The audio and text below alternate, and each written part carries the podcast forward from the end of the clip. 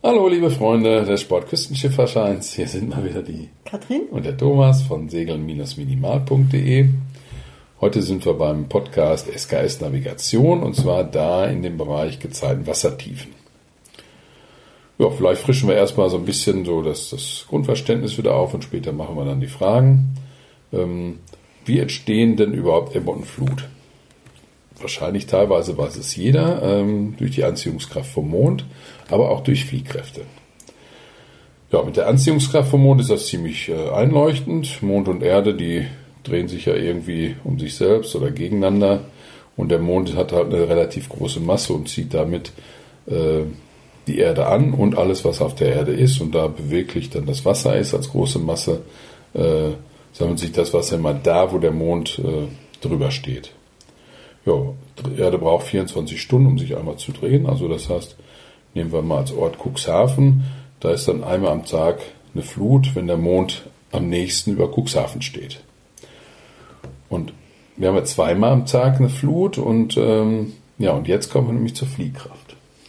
Genau, also die eine Flut erklärt sich daraus, dass eben der Mond das Wasser anzieht. So, wenn man jetzt ähm, zwei Objekte im Raum hat, Erde und Mond, die sich anziehen. Und da gibt es sonst keine Kraft, dann würden sie sich anziehen und würden sich aufeinander zubewegen und kollidieren und das wäre es dann mit Gezeiten. Es muss also noch einen Trick geben, warum Erde und Mond nicht aufeinander fallen und zwar ist das die Fliehkraft. Und die macht auch die zweite Flut auf der Erde. Also die Erde und Mond drehen sich umeinander und weil die Erde ja viel schwerer ist als der Mond, ist so der gemeinsame Schwerpunkt noch innerhalb der Erde die drehen sich umeinander und man weiß ja, wenn man irgendwas so an einem Ball an der Leine um sich rumschleudert oder so, oder ein Kind an der Hand um sich rumschleudert, dann, dann entsteht eine Fliehkraft und die wirkt halt auch auf das Wasser auf der Erde. Und weil eben der Schwerpunkt nicht genau in der Mitte von der Erde ist, wirkt die Fliehkraft eben auf der dem Mond abgewandten Seite stärker. Und diese Fliehkraft schleudert das Wasser sozusagen weg vom Mond und deswegen haben wir auf der anderen Seite auch eine Flut. Und die Flut auf der Seite vom Mond und auf der gegenüberliegenden Seite, sie sind ungefähr gleich hoch, weil insgesamt ja auch ungefähr, nee, eigentlich ziemlich genau, die Fliehkraft zwischen Erde und Mond die Anziehungskraft von Erde und Mond eben aufhebt. Und deswegen kollidieren die Erde und Mond weder noch treiben sie auseinander. Das ist also ein wunderschönes Gleichgewicht, das da sich aufgebaut hat. Ein Glück und alles bleibt, wie es ist. Und eben zweimal am Tag gibt es Ebbe und Flut. Ja, zweimal am Tag stimmt nicht ganz. Ähm, das sind zwölf Stunden und 25 Minuten, ganz genau. Und äh, das liegt eigentlich daran, dass äh, der Mond äh, sich um die Erde dreht, eigentlich in 27,3 Tagen. Und und in genau der gleichen Zeit dreht sich der Mond um sich selbst. Das heißt, wenn man sich den Mond mal öfter mal anguckt, wir sehen immer die gleiche Seite des Mondes, weil äh, in 27,3 Tagen tun sie genau, tut er genau das Gleiche. Er dreht sich einmal um sich und einmal um die Erde. Und äh, der, der Mond äh, wandert um die Erde und das dreht sich nicht genau in 24 Stunden, sondern in 24 Stunden und 25 Minuten äh, braucht er, bis er wieder genau über der gleichen äh, Stelle der Erde steht. Deswegen, ja, deswegen eiert das so ein bisschen. Deswegen ist die Ebbe nicht immer genau zur gleichen Zeit, ne? Genau, das wandert immer. Das wandert ja. immer. Genau. Also die Ebbe, die ist nicht immer genau zur gleichen Zeit und Ebbe und Flut sind auch nicht immer gleich hoch. Und das wiederum liegt daran, dass die Sonne auch noch mitspielt. Ne, die Sonne, die hat ja auch eine Masse. Die Sonne ist zwar sehr weit weg, aber auch eben sehr groß, hat auch eine Masse und wirkt, übt eben auch eine Massenanziehungskraft aus auf das Wasser auf der Erde. Ja, und zusammen mit der des Mondes ist er halt dann besonders stark. Das heißt, die beiden, äh, wenn, wenn, Mond und, und Sonne in einer Linie stehen, also quasi bei, bei Voll- oder Neumond, ähm, dann haben wir eine besonders hohe Flut, die heißt dann äh, Springflut oder auch eine besonders niedrige Tide, die heißt dann Springtide. Weil wir dann, äh, nee, Springtide. Springtide. Oh. Springtide. Klapp. Die, die Niptide ist auch ein, ein guter Hinweis. Die, die, die, ist dann, wenn, wenn Sonne und Mond sich ja. im rechten Winkel zueinander befinden. Das heißt, ähm, bei, genau bei, bei Halbmond eigentlich. Dann wirkt die natürlich entgegengesetzt und dann äh, zieht die Sonne, sag ich mal, das Wasser noch so ein bisschen zur Seite und dadurch ähm, ist dann äh, ist die die ähm, Flut nicht so hoch und die die ähm, die äh, Ebbe nicht so niedrig und das nennt man dann Niptine. Ja. Und ja, und ähm, dann gibt es noch den Begriff Alter der Gezeit in dem Zusammenhang. Ähm, also so rund um die Springflut, ähm, da nennt man die, oder die Springtide, da nennt man die, das Alter der Gezeit Springzeit, also so zwei Tage vor, zwei Tage nach, ist die Springzeit. Rund um die Niptide ist es die Nippzeit und zwischen diesen beiden Zeiten ist es dann die Mitzeit. Das ist wichtig, weil eben ja bei Springzeit ist eben die Flut höher als normal und die ähm, Ebbe eben niedrig. Und, ähm, und wenn man jetzt so eine Gezeitentafel hat, dann ist da mal angegeben, äh, bei welchem Alter der Gezeit die, die Flut wie hoch ist. Ne? Genau. Das ist dann so ein, so ein Graph und da kann man das dann ablesen muss man im Mondkalender gucken, welches Alter der Gezeit haben wir denn gerade und dann geht man eben in so eine Gezeitentabelle und kann dann gucken, wie hoch ist die Flut. Ne? Ja, und das ist schon sehr wichtig, weil das ist, sind tatsächlich hohe Unterschiede. Wenn man über irgendeine so Barre muss oder so, dann ja. macht das schon echt was aus, ob man jetzt in der, in der, in der Springzeit oder in der Nippzeit ist. Mhm. Ja, dann haben wir noch die Tiefenangaben auf einer Seekarte. Ähm, die werden jeweils mit Bezug auf das jeweilige äh, Karten 0 angegeben. Und das ist tatsächlich Unterschied zwischen, äh, unterschiedlich zwischen Ostsee und äh, Nordsee und Englischen Kanal. In der Ostsee ist nämlich der mittlere Wasserstand. Da haben wir keine, ähm, da haben wir ja nicht groß Ebbe und Flut und da hat man sich also auf, bei gezeitenlosen Gewässern, glaube ich, hat man sich insgesamt auf den mittleren Wasserstand geeinigt. Ähm, das heißt, das, was ich jetzt auf meiner Seekarte sehe, kann in der Ostsee, wenn ich mal wenig Wasser habe, so Kieler Förde, die, die, ähm, die verliert zum Beispiel ziemlich viel Wasser, wenn der Wind aus der Kieler Förde rausgeht, sprich Richtung Ost, Richtung Nordost, dann drückt das Wasser aus der Kieler Förde raus und da gibt es schon mal einen Meter weniger Wasser als der mittlere Wasserstand. Das heißt, wenn ich in der Kieler Förde irgendwo zwei Meter stehen habe und der Wind drückt stark die, die, das, das Wasser raus, dann habe ich schon mal unter dem äh, Wasserstand, der auf der Karte angegeben ist, einen Wasserstand ähm, Nordsee und Englischer Kanal ist das anders. Da entspricht das Karten 0 dem niedrigstmöglichen Gezeitenwasserstand. Und ähm, das heißt, da wo ich Gezeiten habe, da von einer quasi von einer ähm, Nip, nee, von einer, einer nein, nicht Nip, von einer Spring, äh, immer in Springzeit, jetzt habe ich es, ähm, von da wird der, der Wasserstand genommen, also wirklich der niedrigstmögliche. Und da kann man eigentlich von ausgehen, dass es da nie weniger ist als das, was äh, auf der Karte steht am Wasserstand. Mhm. Ja, dann ist vielleicht noch ganz spannend, wie man denn das berechnet, wie hoch und also wann welcher Wasserstand ist und ähm, da muss man dann immer noch so die topografischen Gegebenheiten mit berücksichtigen. Ne? Also nicht immer funktioniert das so, wie man eben das von, von Erde, Mond, Sonne, Konstellation vermuten würde, sondern dann spielt immer noch eine Rolle, eben wie ist das Ufer beschaffen, ne? drückt das irgendwo rein, staut sich das irgendwo oder gibt es irgendwo Resonanzwellen, dass das Wasser hin und her schwappt in irgendeinem Bodden. Ne? Und da, also früher hat man dann eben den Pegel einfach immer lange beobachtet und hat sich dann so Instrumente gebaut, wo eben äh, so mehrere Schwingungen überlagert wurden durch mechanische so, so Walzen und sowas und wo sich dann, ja, da gibt es noch so Apparate, die stehen manchmal noch so in Museen rum. Das ist ganz spannend. Ja, ja. Okay. ja. Aber, aber so als, als Beispiel jetzt, wenn man, wo das passiert, ist ja hier zum Beispiel, wenn man an der deutschen Nordseeküste ist. Ne? Also mhm. die, die, ähm, die Gezeiten, die finden ja in erster Linie, sag ich mal, auf den großen Ozeanen statt, nämlich die zum Beispiel bei uns auf dem, auf dem Atlantik, im Nordatlantik. Und wenn wir jetzt diese Springzeit kriegen, dann wandert die äh, quasi vom Nordatlantik durch den englischen Kanal bis Deutschland äh, an die, in die deutsche Bucht hier an die Nordseeküste. Und das Ganze, ähm, das war dieses topografische, weil rechts und links ja das Ufer ist, was ja wirklich da aufhält. Ähm, und das kostet dann die, diese Springzeit, äh, ich glaube, zwei Tage, ne? Bis du angekommen bist. Bis ja. du dann angekommen bist. Das heißt. Ich glaube sogar drei in der deutschen Nordsee. Oder drei sogar. Ja. Das heißt, auch wenn man jetzt theoretisch weiß, okay, wir haben eine Springzeit, wenn, wenn äh, bei Voll- und bei Neumond, ist es an der deutschen äh, Bucht, in der deutschen Bucht so, dass es dann erst drei Tage später wirklich diese, mhm. diese Welle kommt, diese Tidenwelle, dieser Schwapp. Ja. ja. So viel, sag ich mal, zur, zur Theorie. Genau, das war es auch eigentlich schon. Genau, da können wir schon eigentlich mit den, mit den Fragen anfangen. Ja, genau. Also wir haben alle Fragen so in diesem Komplex so zusammengestellt. Ne? Und da fange ich mal an mit der Nummer 70.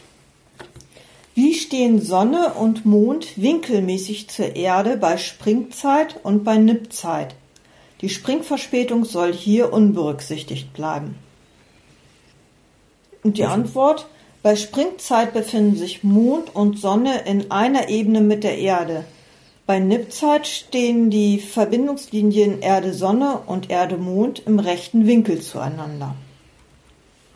Ach so, ja, ist ja genau das, was wir gerade gesagt haben. Erstmal Springverspätung soll unberücksichtigt bleiben. Das heißt, wie gesagt, Nordsee, dadurch, dass die Flut durch den englischen Kanal durchgehen muss, dauert es da zwei bis drei Tage länger. Ähm, Sprengzeit ist wirklich, wenn, wenn Mond und Sonne in ihrer Anziehungskraft, schräger in ihrer, äh, in ihrer Fliehkraft äh, sich, sich unterstützen. Das heißt, die stehen in einer Linie, dann haben sie die meiste Kraft. Und wenn sie in der Nipzeit, da stehen sie halt im rechten Winkel, da, da hebt sich die, die Kraft gegenseitig auf. Der Mond hat, hat mehr Kraft, das heißt, da wo der Mond ist, ist dann auch die Flut, aber durch die Sonne wird es ein bisschen äh, flacher gedrückt quasi hier, diese, mhm. diese Flutwelle.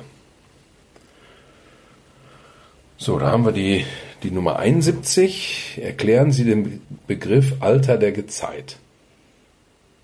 Das Alter der Gezeit gibt an, in welcher Phase, Nippzeit, Mitzeit, Springzeit sich das aktuelle Tidengeschehen befindet. Ja, das hatten wir eben schon. Eben Nippzeit ist eben die Zeit um die Nipptide, ne, so zwei Tage vorher Nachtzeit. Springzeit eben zwei Tage um die Springtide ne, und die Mitzeit eben dazwischen. Dann die Nummer 72. Warum findet man zum Beispiel bei Bezugsorten in der Nordsee bzw. im englischen Kanal zeitweise nur ein Hoch- bzw. Niedrigwasser pro Tag? Die Antwort die Umlaufzeit des Mondes um die Erde dauert im Mittel 24 Stunden und 50 Minuten Montag. Gegenüber dem Sonnentag, der ist nämlich 24 Stunden. Deshalb rutscht das letzte Hochwasser oder Niedrigwasser zeitweise in den nächsten Tag. Ja. ja. was wir noch nicht erklärt haben, war Bezugsort, ne? Ach so, ja, Bezugsorten hatten wir nicht erklärt. Ähm, da gibt es hier in dem, ähm, in dem in den Tidenatlanten gibt es halt Orte, die ähm, da, da stehen die, die Höhen der, der, der, äh, der Wasserstände genau drin. Und von diesem Bezugsort kann man jetzt auf andere kleinere Orte äh, dann, dann berechnen, interpolieren, wie hoch dann da die, äh, die jeweiligen Gezeiten sind, beziehungsweise wann die da sind. Das heißt, wir haben in der, in der Nordsee, glaube ich, Cuxhaven ist so einer der, der Bezugsorte. Und wenn man dann daneben irgendwo nach St. Peter-Ording will, dann, äh, dann kann man sich quasi von diesem Bezugsort St. Peter-Ording, äh, nein, Cuxhaven kann man sich dann errechnen, wie, wie, äh, wie hoch dann der Wasserstand in St. Peter-Ording ist. Genau, dann steht für den, ähm, also für den Bezugsort steht genau drin. Und wie heißt der, der Nicht-Bezugsort? Nee, wow. Keine Ahnung, muss ich nachgucken. das weiß ich auch nicht. Da steht halt in dem genau dann drin, wie viel das später kommt, ne? Ja, genau. Ja, vielleicht doch kurz zur, zur Erklärung der, dieser, äh, dieser Antwort. Also wir hatten ja gerade, wie gesagt, der Mond braucht nicht genau 24 Stunden, sondern 24 Stunden 50 Minuten, um, um, äh, um an, der, sag ich mal, an der gleichen Stelle für uns wieder zu sein, der Montag. Und ähm, ja, haben wir jetzt eine Flut gehabt, sag ich mal, um 23.50 Uhr, wenn wir dann 24 Stunden 50 Minuten äh, den Montag haben, also das heißt davon die Hälfte sind 12 Stunden 25 Minuten, dann haben wir eine Flut und die nächste Flut ist dann erst danach den Tag äh, um 0.40 Uhr. Deswegen gibt es dann sowas, dass, dass dieser Tag einmal verrutscht. Ähm, aber wichtig für euch ist, merkt euch, dass der Mondtag 24 Stunden 50 ist, dass der länger ist als der ganz normale Sonnentag, den wir haben. Mhm. So, da kommen wir zur Frage Nummer 73. Weshalb und wie können die tatsächlichen Wasserstände von den Angaben in den Gezeitentafeln teilweise erheblich abweichen? Das ist die richtige Antwort, also die Musterantwort. Durch Wind und oder durch sehr hohen bzw. sehr niedrigen Luftdruck können erhebliche Wasserstandsänderungen entstehen. entstehen. Das, äh, die Hochwasserhöhe bzw. Niedrigwasserhöhe können höher oder niedriger sein als angegeben. Die Hoch- und Niedrigwasserzeit kann früher oder später eintreten als angegeben. Ja, zum Beispiel Sturmflut oder so, ne? Steht natürlich im Kantinkalender drin. Genau. Die, die, sind aber meistens in der, in der, in der äh, Springzeit, die richtige Sturmflut, weil dann ist es ja eh schon höher. Ja, okay. Aber plus Wind ist es dann natürlich so, dass es dann mhm. echt viel mehr wird. Die Nummer 74. Worauf beziehen sich die Tiefenangaben in Seekarten in den deutschen Gewässern der Ost- und Nordsee? Die Antwort lautet auf Kartennull, KN. Ja, das hatten wir vorhin schon. Ne? Karten Null ist, wie gesagt, das, was wir auf, der, auf der Seekarte haben. Tidenengewässern ist es das, äh, das kommt gleich, gleich noch in der Frage, die, die niedrigste äh, mögliche Wasser, äh, mögliche Wasserstand und äh, nicht äh, Tidengewässern, wie zum Beispiel der Ostsee, ist der mittlere Wasserstand. Die Frage Nummer 75. Was ist Karten Null? Und da ist die richtige Antwort. Karten Null in Klammern KN ist die Bezugsfläche für die Tiefenangaben in einer Seekarte. Ja, ist das gleiche wie eben. Ne? Nummer 76 kommt dann. Wie ist Karten Null in der Ost- und Nordsee und im englischen Kanal definiert? Wo finden Sie die entsprechenden Angaben zur Karten-Null-Ebene? Antwort: In der Ostsee entspricht Karten Null dem mittleren Wasserstand. In der Nordsee und im englischen Kanal entspricht Karten Null dem niedrigstmöglichen Gezeitenwasserstand. Der wird abgekürzt LAT für Lowest Astronomical Tide. In der jeweiligen Seekarte ist die Karten-Null-Ebene beschrieben. Also wenn man es sich nicht gemerkt hat, kann man es nochmal nachlesen auf der Karte. Genau, auf der Karte steht es irgendwo, das steht ja meistens, äh, zumindest äh, in der Nordsee steht es oben in der Mitte, glaube ich. Ähm, ich gucke hier gerade, wir haben hier gerade eine, eine Ostseekarte. Aber da brauche ich eine Lesebrille für. Genau. ja, genau. Aber das, das findet ihr auf der Karte. Ihr habt ja diese Übungskarten hier für, für den SKS. Ähm, und da könnt ihr einfach mal drauf gucken, da ist dann der, da ist das dann echt beschrieben. Mhm. Die Frage Nummer 77. Was müssen Sie bedenken, wenn Sie die Wassertiefe außerhalb der Niedrigwasserzeit loten? Das ist die richtige Antwort. Beim folgenden Niedrigwasser wird die Wassertiefe geringer sein als zum Zeitpunkt der Lotung. Ja, ist klar. Ne? Also außerhalb der Niedrigwasserzeit ist halt noch mehr Wasser da als in der Niedrigwasserzeit. Wasser weg. Nummer 78. Was ist die Kartentiefe? Die Kartentiefe ist die auf Karten 0 bezogene Wassertiefe. Kartentiefe ist Wassertiefe abzüglich Höhe der Gezeit. Ja, das ist am besten, wenn man sich das mal aufmalt. Also die, ähm, die Kartentiefe, wenn ich ähm, sag ich mal, wenn ich auf meiner Karte jetzt in der Nordsee 15 Meter ähm, stehen habe und ähm, ich, ich, bin mit meinem Boot da lote und bin jetzt auf 20 Meter, dann wäre ähm, die Kartentiefe 15 Meter, Wassertiefe 20 Meter und die Höhe der Gezeit wäre dann in dem Fall 5 Meter. Weil das ist halt jetzt das, was ich an, an Wasser mehr habe als beim niedrigsten möglichen Wasserstand. Also am besten mal aufmalen, dann, ist, dann wird das tatsächlich ganz einleuchtend. Mhm. Die Frage Nummer 79. Mit welcher Wassertiefe können Sie bei einer Lotung normalerweise mindestens rechnen? Da ist die richtige Antwort mit der Kartentiefe. Mhm. Die Nummer 80. Welche Bedeutung hat die Angabe Springzeit für die Wasserstände in Gezeitengebieten? Antwort zur Springzeit sind besonders hohe Hochwasser und besonders niedrige Niedrigwasser zu erwarten. Ja, das hatten wir ja gerade. Ne? Wie gesagt, Mond und Sonne stehen in einer Reihe. Das heißt, die verstärken sich gegenseitig ihre, ihre Auswirkungen auf das Wasser.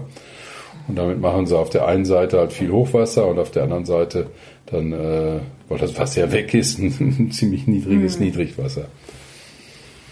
Ähm, die Nummer 81. Welche Bedeutung hat die Angabe NIP-Zeit für die Wasserstände in, ähm, in Gezeitengebieten? Zur NIP-Zeit sind besonders niedrige Hochwasser und besonders hohe Niedrigwasser zu erwarten. Nummer 82. Welche Bedeutung haben die Angaben NIP-Zeit bzw. Springzeit für die Gezeitenströme? Antwort. Zur Springzeit setzen die Gezeitenströme zum Teil deutlich stärker als zur NIP-Zeit. Ja, ist auch nicht schwer, ne? Klar, wenn ich Springzeit habe, wenn ich höhere Fluten und niedrige M habe, dann, äh, dann bewegt sich natürlich viel mehr Wasser dazwischen und dann sind natürlich auch die Gezeitenströme viel stärker als, äh, als wenn ich Nippzeit habe, wenn ich eine niedrige Flut habe und ein hohes Niedrigwasser, dann wird da nicht viel Wasser bewegt an der Stelle. Genau, das Wasser, das steigt ja nicht einfach, das kommt ja irgendwo her, ne? Und das erzeugt natürlich dann einen gezeiten Strom. Ja. Und dann, da ist auch immer schön in den Karten eingetragen, eben, äh, wann der in welche Richtung wie stark ähm, geht, ne? Ja, das, da, da man, genau, in den Gezeitenatlanten hat man mhm. ja schön drin stehen. Die Nummer 83. Wo können Sie Informationen über Gezeitenströme in Küstengewässern finden? Da sind wir nämlich genau da. Mhm. Ähm, das ist die richtige Antwort. Erstens in Gezeitenstromatlanten, Seehandbüchern und zweitens in Seekarten aus Gezeitenstromtabellen, die bezogen sind auf die Hochwasserzeiten des dort benannten Bezugsorts. Bezugsort, das war das Wort. Der Bezugsort. Ja, das ist ja der. Ach so, das ist der andere. Ach, genau. nee, nee. Anschlussort. Ist das nicht Anschlussort? Der Anschlussort, ja, das. Ja. Genau. Genau. Nummer 84. Auf einer Seekarte finden Sie in Küstennähe die Tiefenangabe 2 mit einem Unterstrich und dann so eine kleine 3 hinten dran, so wie hoch 3, bloß unten steht das, ne? Niedrig 3. Niedrig 3. Hm. naja, gut. Was bedeutet das? Antwort, der Ort der Zahl liegt 2,3 Meter über Kartennull und kann trocken fallen. Also dieser Strich unter der großen Zahl heißt dann eben, dass ähm, das Gebiet trocken fällt. Ne? Dass das über sozusagen über Kartennull ist. Genau. Ohne Strich ist es unter Kartennull, da ist es normal, da ist auch Wasser da, wenn, wenn Ebbe ist. Und mit Strich unter der ersten Zahl ist es halt, fällt es trocken. Genau. Obacht, uns ist aufgefallen beim, beim bisschen durchgucken, dass in den, äh, in den Karten hier von, wie heißen sie, Elvis, äh, in den Fragen. In den Fragen da, die, die auch falsch ist. Ne? Da, da haben sie diesen Unterstrich vergessen. Also nicht, glaubt uns, nicht Elvis. Die Frage Nummer 85. Bin ich dran? Ja, ne? Mach mal. In welchem Zusammenhang stehen Kartentiefe, KT, Wassertiefe WT und Höhe der Gezeit H. Ja, Wassertiefe minus H ist Kartentiefe, also minus Höhe der Gezeit ist Kartentiefe oder umgestellt die Formel Kartentiefe plus Höhe der Gezeit ist die Wassertiefe und da wäre die Lösung auch als Skizze möglich. Die Nummer 86. Warum ist es in Tidengewässern wichtig, die Uhrzeit einer Lotung festzuhalten? Antwort um anhand der Gezeitentafel feststellen zu können, ob das Wasser steigt oder fällt. Ja, gut. Das, ähm, das macht schon Sinn, wenn ich weiß, was, was in Zukunft passieren wird. ob es noch weniger wird, ja, wenn genau. ich noch 20 Zentimeter unterm Kiel habe, dann macht das schon Sinn. Genau, ob ich jetzt Wasser habe, das sehe ich alle irgendwie, ob ja, genau. ich auch schwimme. Ja. Das ist uninteressant. Genau. Ähm, so, Nummer 87, was ist ein Pegel? Ja, ist ganz einfach. Die Antwort ist eine Skala zur Anzeige des Wasserstands. Nummer 88. Welchen Einfluss kann der Wind auf die Gezeiten haben? Antwort. Der Wind kann Strömungen und Wasserstandsänderungen hervorrufen, die zu den Gezeitenströmen und den Gezeiten hinzutreten. Ja, hatten wir ja gerade schon hier das mit der Sturmflut, das Ding, ne? Und genauso kann es natürlich auch sein, wenn, wenn äh, wenn der Wind ablandig kommt, dann, dann drückt er natürlich das Wasser weg und, und die Flut wird dann nicht ganz so groß mhm. oder ganz so hoch. Genau. Ja, das waren so alle Fragen, die, die wir dazu äh, gefunden haben zu dem Themengebiet Gezeiten Wassertiefen. Jo. Uns bleibt vielleicht noch ein bisschen Zeit für Eigenwerbung. Ähm, wenn ihr einfach mal auf unsere Seite geht, hier segel-minimal.de. Da hat nämlich die Katrin was programmiert. Wenn er da unter Bootsführerscheine und dann Küstenschifferschein äh, geht, dann findet er den SKS-Trainer da. Und das ist eigentlich ein ganz tolles Werkzeug. Der hat äh, nach Themengebieten, hat er alle, alle offiziellen Fragen, die es da, die es da gibt. Und da kann man, ähm, sag ich mal, sein, sein, den Trainer einfach mal laufen lassen, kann sich Zufallsfragen geben lassen. Das heißt, da könnt ihr wirklich den ganzen Tag irgendwelche Fragen und Antworten üben. Ihr könnt Sterne geben, 0, 1, 2 oder 3, je nachdem, wie gut ihr die Fragen könnt. Wenn ihr also ganz sicher seid, gibt ihr drei Sterne, unsicher vielleicht ein oder gar keinen. Und dann könnt ihr mal euren Übungsstand nachgucken und äh, das ist also wirklich sehr hilfreich um, wenn man am Rechner sitzt, zu üben und nicht unbedingt Podcast hören will. Genau, so ein bisschen Vorsicht. Also ich habe das gemacht, weil ich für die Arbeit UI5 lernen musste und, das, und keine Lust hatte, was für Arbeit zu programmieren. Deswegen habe ich für uns was programmiert. Und das ist eigentlich nicht die richtige Technologie. Das lädt erstmal ein bisschen lang. Wenn es dann erstmal geladen ist, dann läuft das auch flott. Aber erstmal bis der, der Trainer geladen ist, dauert es leider ein bisschen. Katrin stellt ihren Chef, liegt sie mal gern dann Chef, das lädt also ungefähr fünf Sekunden und dann ist es wirklich ruckzuck da. Also. ja, in dem Sinne, ähm, okay. vielen, vielen Dank fürs Zuhören. Äh, für alle, die jetzt eine Prüfung haben, viel Glück bei der Prüfung. Und ansonsten, wie gesagt, SKS-Trainer auf segel-minimal.de, der hilft also wirklich, den finde ich echt toll. Ist toll geworden und ja, alles Gute und bis zum nächsten Mal. Jo, tschüss.